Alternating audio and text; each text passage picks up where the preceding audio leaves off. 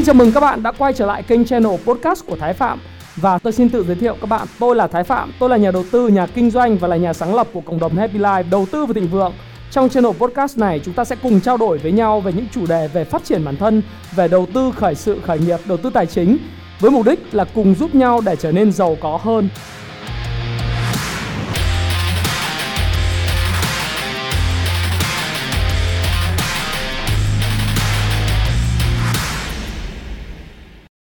Ngày hôm nay tôi sẽ chia sẻ với các bạn về 10 định luật để thành công của người Do Thái.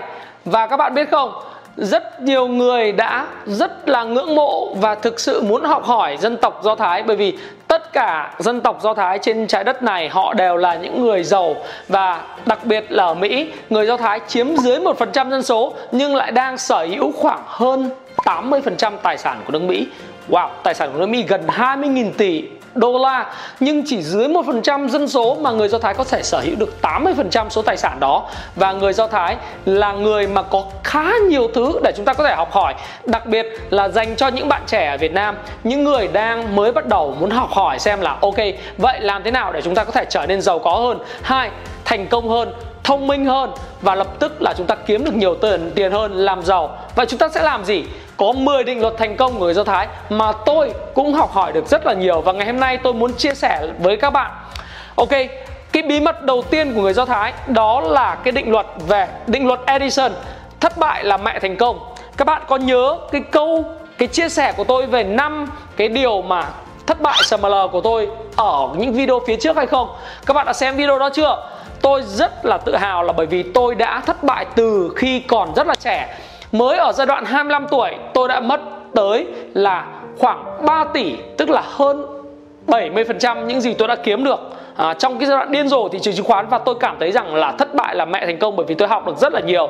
Và đối với Thomas Edison ai cũng biết ông đã thất bại bao nhiêu lần ạ? 10.000 lần.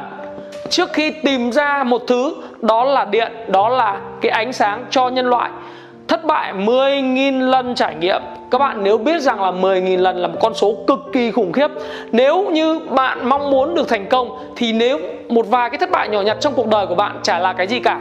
Thí dụ, bạn mở nhà hàng quán ăn, quán nhậu, quán cà phê hay là hùn hạp làm ăn với bạn bè, đầu tư mà thất bại là hết sức bình thường. Và nếu mà có thất bại thì hãy nghĩ rằng là thất bại là mẹ của thành công. Và như tôi nói trong những video tiếp trước về cái chuyện là đánh thức con người phi thường cho bạn, bạn hãy học hỏi làm sao nhìn vào tập trung vào vấn đề có nghĩa là ồ oh, cái vấn đề là tôi học được cái gì từ thất bại này của tôi? Và thất bại này sẽ là thứ mà có thể giúp tôi tiến tới và làm được điều gì đó phi thường và không lặp lại những thất bại, những cái sai lầm mà tôi đã gặp được trong quá khứ.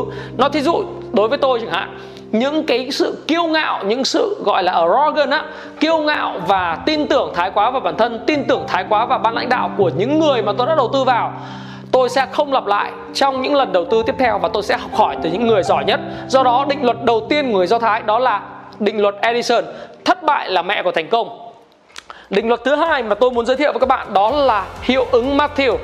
Đó là luôn luôn phải trở thành người dẫn đầu. Wow Điều này định luật Matthew và hiệu ứng Matthew nó nói lên rằng là những người mà có cái, cái sinh ra trong gia đình quyền thế hoặc là có một cái cơ may nào đó hoặc là đã thành công thì sẽ có cơ hội để thành công nhiều hơn. Cái đó nghe bất công không? Sinh ra vạch đích rồi thì ông nói như vậy các bạn nói rằng ôi ông này ông nói xảm ai mà sinh ra vạch đích mà chả có cơ hội thành công hơn người khác? Ê việt nam khác à nha? Trung quốc khác à nha? Các bạn đã nghe đấy công tử bạc liêu chưa? Ok, các bạn đã nghe thấy công tử bạc liêu chưa ạ? Sinh ra trong một gia đình quyền thế, đúng không? Nhưng mà là sao? Bây giờ con cháu của công tử bạc liêu thì làm gì? Con cháu công tử bạc liêu, nếu các bạn search trên mạng là con cháu công tử bạc liêu đang đạp xích lô chạy xe ôm ở sài gòn á, cháu bốn đời đích tôn luôn á. Có nghĩa là định luật Matthew nó nói rằng là nếu bạn đã có cơ may dẫn đầu thì bạn phải tiếp tục là người dẫn đầu và bằng mọi giá bạn phải học hỏi để trở thành người dẫn đầu còn những người sinh ra ở vạch đích ở Việt Nam luôn luôn tự mãn với thứ mà mình có. Đó là ví dụ công tử bạc liêu ha. Rồi, gần đây tôi không có chỉ trích ai, video này cũng không cần phải đú chen hay là gì cả, nhưng bạn hãy xem đi. Ví dụ như quốc cường à quốc cường gia lai là một người bằng tuổi tôi thôi, cũng rất là thành công. Nhưng sự thành công này đến từ một nền tảng, đó là gia đình của mẹ của quốc cường để lại vậy thì quốc cường đã có thực sự là thành công hay không và vượt trên sứ mạng của của của, mà sứ mệnh của mẹ mình đã xây ra và cái, gọi là, khối tài sản đó không? Thì tôi chưa thấy. Tôi không có chỉ trích gì cả. Tôi cũng không nói và tôi cũng không judgment, tức là không đi đánh giá cái gì. Nhưng tôi chỉ muốn nói với các bạn rằng là nếu đã sinh ra ở một đất nước hoặc một gia đình hoặc một xã hội, một tổ chức nào đã tạo cho cô bạn cơ hội để dẫn đầu, thì hãy học hỏi người do thái để học hỏi, để trở nên dẫn đầu. Và đã thành công ở một lĩnh vực nào rồi, hãy tập trung hết sức mình vào lĩnh vực đó. Đừng bao giờ để đối thủ có thể khả năng cướp lấy cái khách hàng của bạn, tài sản của bạn và những cái luồng khách hàng tiềm năng của bạn bạn phải luôn luôn sáng tạo, luôn luôn đổi mới để làm sao đối thủ luôn luôn cảm thấy là mệt mỏi phải đuổi theo bạn, bắt trước bạn chứ không bao giờ nghĩ rằng là, ồ, mình phải nhìn đối thủ để mình làm theo đối thủ. Nếu mà bạn làm như vậy thì rất là tệ. Đối với chúng ta, ứng dụng như thế nào cái hiệu ứng Matthew này cho công việc của mình? Học tập của mình. Nếu bạn đã dẫn đầu môn học chẳng môn học toán môn học lý môn học hóa hoặc dẫn đầu về kinh doanh ở trường một cái môn học nào đó hoặc một lĩnh vực nào đó thí dụ như kinh doanh online thí dụ như kinh doanh về đào tạo thí dụ như kinh doanh về uh, bitcoin or even là thậm chí là bạn kinh doanh về đầu tư thì hãy trở thành người dẫn đầu trong lĩnh vực mà bạn chọn. Đừng bao giờ để đối thủ vượt lên trên bạn. Bạn chỉ có thể làm được một thứ thôi. Hãy cùng hợp tác với người khác để mỗi một người sẽ là một bộ phận trong cái mắt xích giúp bạn và những người đó cùng thành công hơn. Đó là hiệu ứng Matthew mà tôi muốn giới thiệu các bạn. Và người do thái rất giỏi trong ứng dụng hệ thống ở cái, cái hiệu ứng Matthew này trong công việc kinh doanh của họ. Người do thái họ sẽ đã là người đã sinh ra ở vạch đích thì họ khủng khiếp họ trở thành một con người khủng khiếp hơn và thực sự lôi kéo cả dòng tộc họ đi theo họ Ê, hãy check out cái thông tin trên internet về con rể của tổng thống Donald Trump cưới Ivanka Trump là ai ha? Đó là Jared Kushner là con trai của một gia tộc Do Thái cực kỳ nhiều quyền lực ở Mỹ và New York. Đứng đằng sau cái gia tộc này một cách không có kiểm chứng bạn hãy đọc những thông tin trên Politico. Đó là hàng chục hàng trăm gia đình do thái khác và vài chục gia đình do thái có máu mặt ở mỹ đứng đằng sau để ủng hộ cho Jared Kushner. Ồ oh, cái này bạn hãy search Google đi. Và đó là thông tin mà tôi nói rồi không kiểm chứng. Nhưng họ rất hiểu về định luật dẫn đầu đã có cơ hội thì hãy dẫn đầu. Định luật thứ ba mà tôi muốn chia sẻ với các bạn về người do thái đó là định luật giao cạo okan Ockham Định luật này nói lên rằng là bạn hãy đơn giản hết mức trong cuộc sống của mình, Đơn giản, tối đa trong cuộc sống của mình Có thể được. Định luật này được phát minh bởi William Ockham là một trong những người thuộc dòng giáo phái Francis. Và ông, ha, ông là người đã nói rằng, các bạn biết không? Ông là người nói rằng chúng ta trong cuộc sống này hãy giữ mọi thứ ở mức đơn giản và đi sâu vào vấn đề, tìm hiểu bản chất cốt lõi của vấn đề. Cũng giống như Albert Einstein cũng đã từng nói, nếu như bạn học và bạn biết được một cái điều gì đó mà bạn không giải thích được cho một đứa trẻ 6 tuổi hiểu được cái khái niệm về vấn đề đó, thì bạn thật là vô dụng.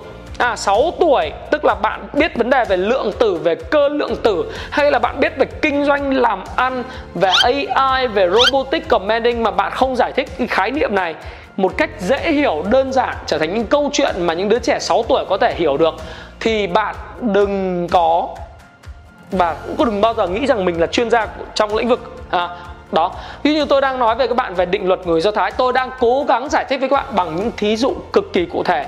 Những thứ mà bạn nghe, bạn không phải là người thực sự là trong chuyên môn của chuyên ngành, nhưng bạn cũng có thể hiểu được tôi nói gì bởi vì tôi đang học cách của Albert Einstein và định luật Occam giao cạo, tức là keep mọi thứ, giữ mọi thứ đơn giản, tối giản ở mức có thể được.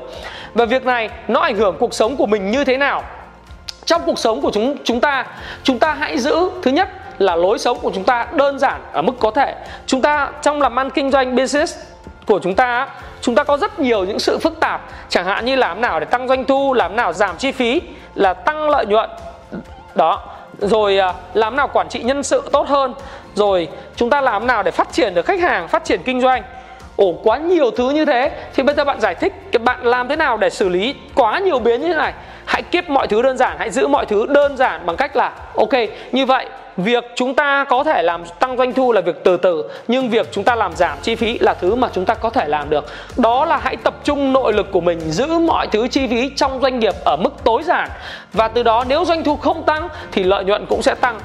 Và khi giữ cái chi phí của mình ở mức tối thiểu, chẳng hạn như vậy thì bạn làm nào đâu để tăng cái năng suất lao động và những người trong công ty của bạn có thể làm được nhiều hơn, bạn cũng có thể làm được nhiều hơn để sản sinh ra cái doanh thu nhiều hơn. Trong khi chi phí ở mức tối thiểu và phù hợp thì lợi nhuận sẽ gia tăng. Và vấn đề của nhân sự thì cũng rất là đơn giản, tập trung vào việc tuyển những con người phù hợp đối với tổ chức của bạn. Và những người mà luôn luôn có ý chí vươn lên, học hỏi, phát triển, đúng chưa ạ?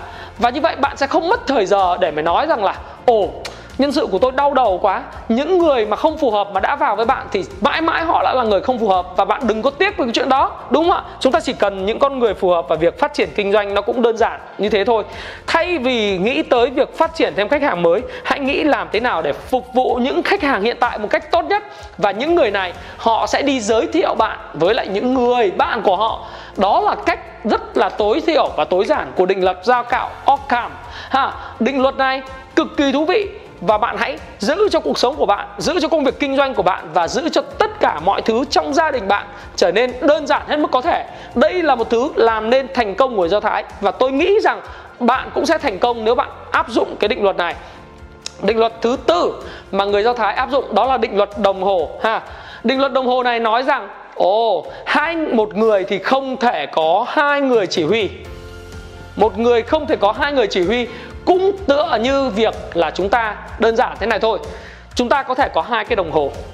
Hai cái đồng hồ xem giờ. Nhưng nếu như người do thái coi rằng là nếu chúng ta có hai cái cái đồng hồ thì chúng ta chả có cái đồng hồ nào. Bởi vì sao? Chúng ta không biết theo cái tiêu chuẩn của cái đồng hồ nào.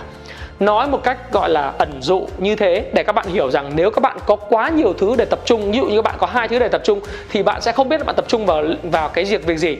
Thí dụ, tôi nói này, bạn là người trẻ, bạn mới tốt nghiệp ở ra trường hoặc là bạn chuẩn bị ra trường đúng không? Hoặc bạn hoặc bạn ra trường đi làm 2 năm rồi. Việc của bạn đó là gì? Ồ, oh, vừa tập trung bây giờ phải làm sao kiếm được rất nhiều tiền. Thứ hai nữa là vừa tập trung tìm được môi trường văn hóa tốt ở dĩ nhiên tốt hai cái thứ đấy mà mà đồng thời xảy ra cùng một lúc thì tuyệt vời.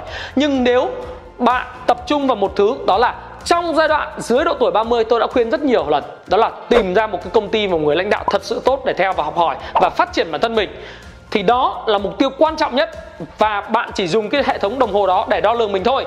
Đến năm 30 tuổi, giống như Jack Ma khuyên, lúc đó bạn hãy tìm, ha, một cái công việc mà bạn có thể tỏa sáng, một cái công việc mà bạn gắn bó và phát triển cái nghề nghiệp của bạn. Đó là cái đồng hồ đo bạn vào thời điểm 30 tuổi.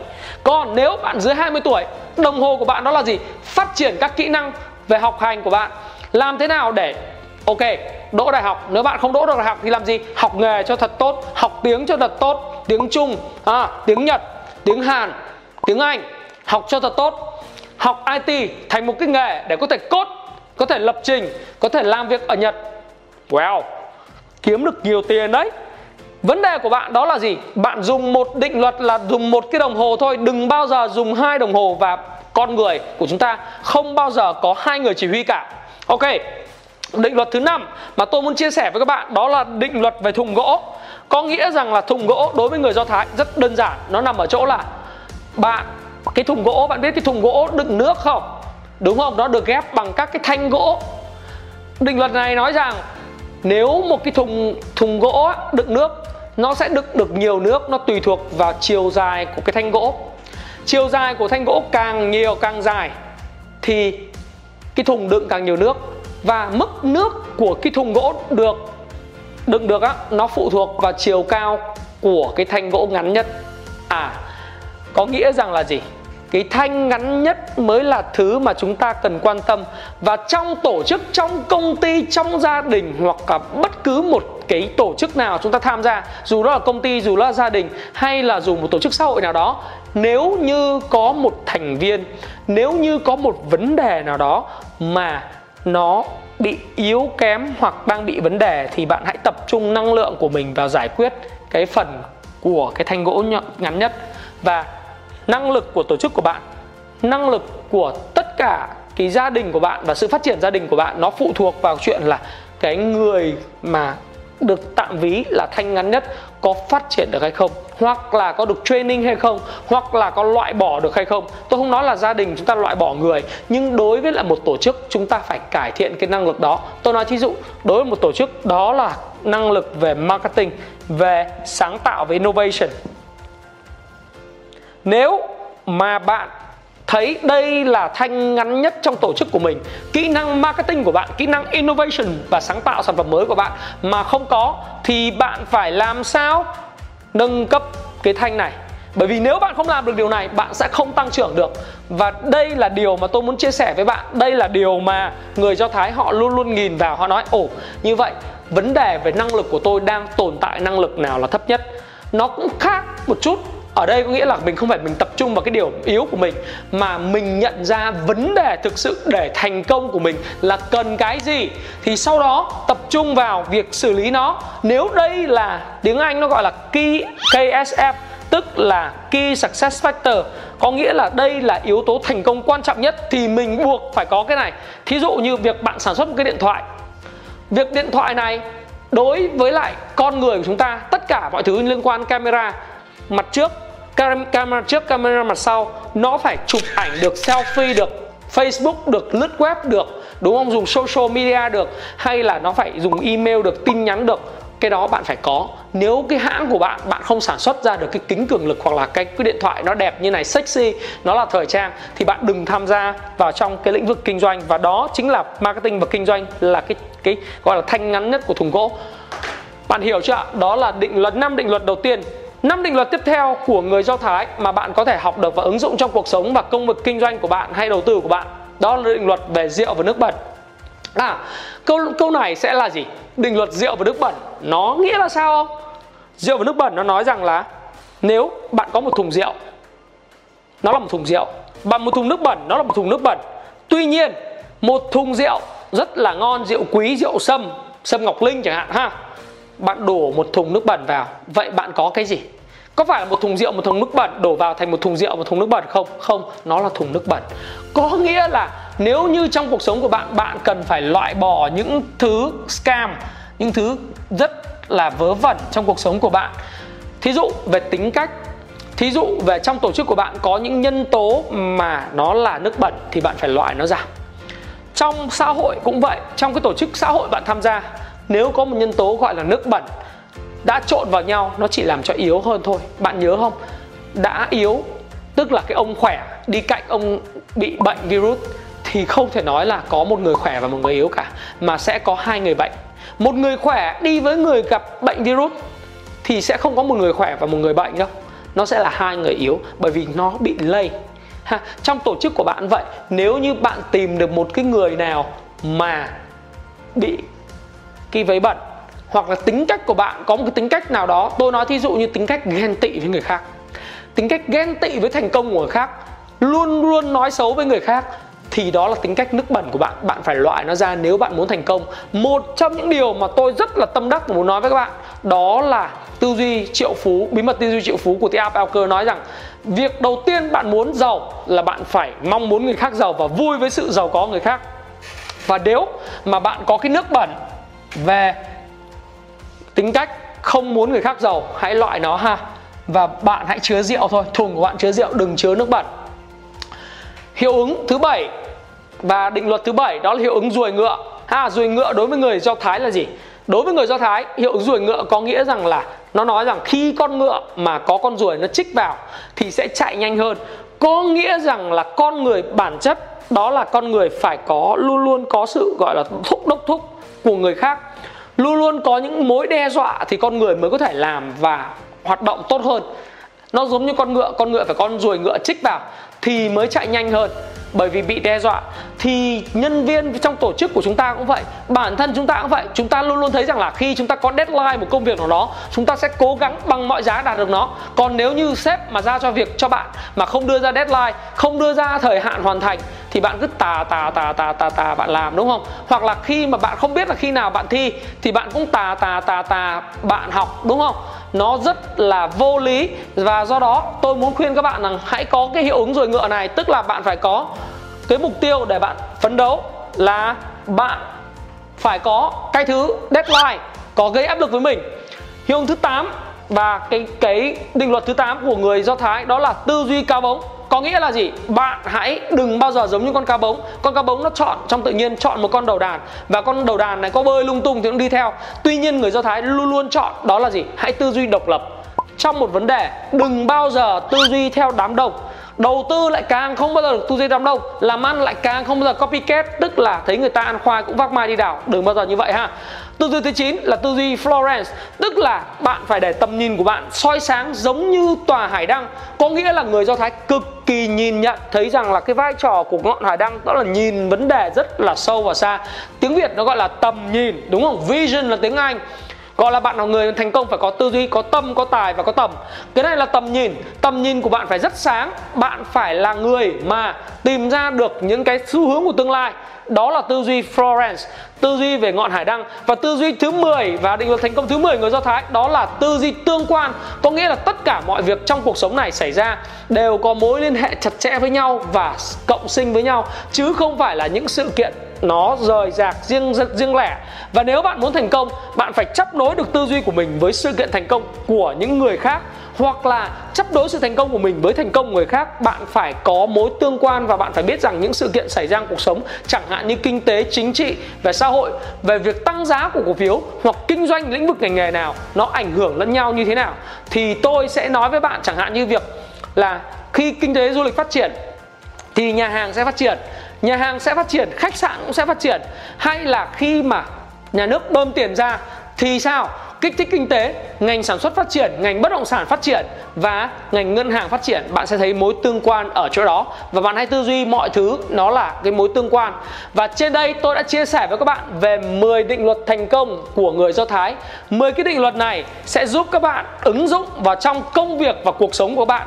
Và Thái Phạm, xin cảm ơn các bạn đã ủng hộ kênh channel của Thái Phạm và xin hẹn gặp lại các bạn trong chủ đề tiếp theo. Xin cảm ơn các bạn rất nhiều. Hãy chia sẻ những thông tin này nếu bạn cảm thấy nó hữu ích với bạn và hẹn gặp lại các bạn trong chia sẻ tiếp theo của tôi nhé.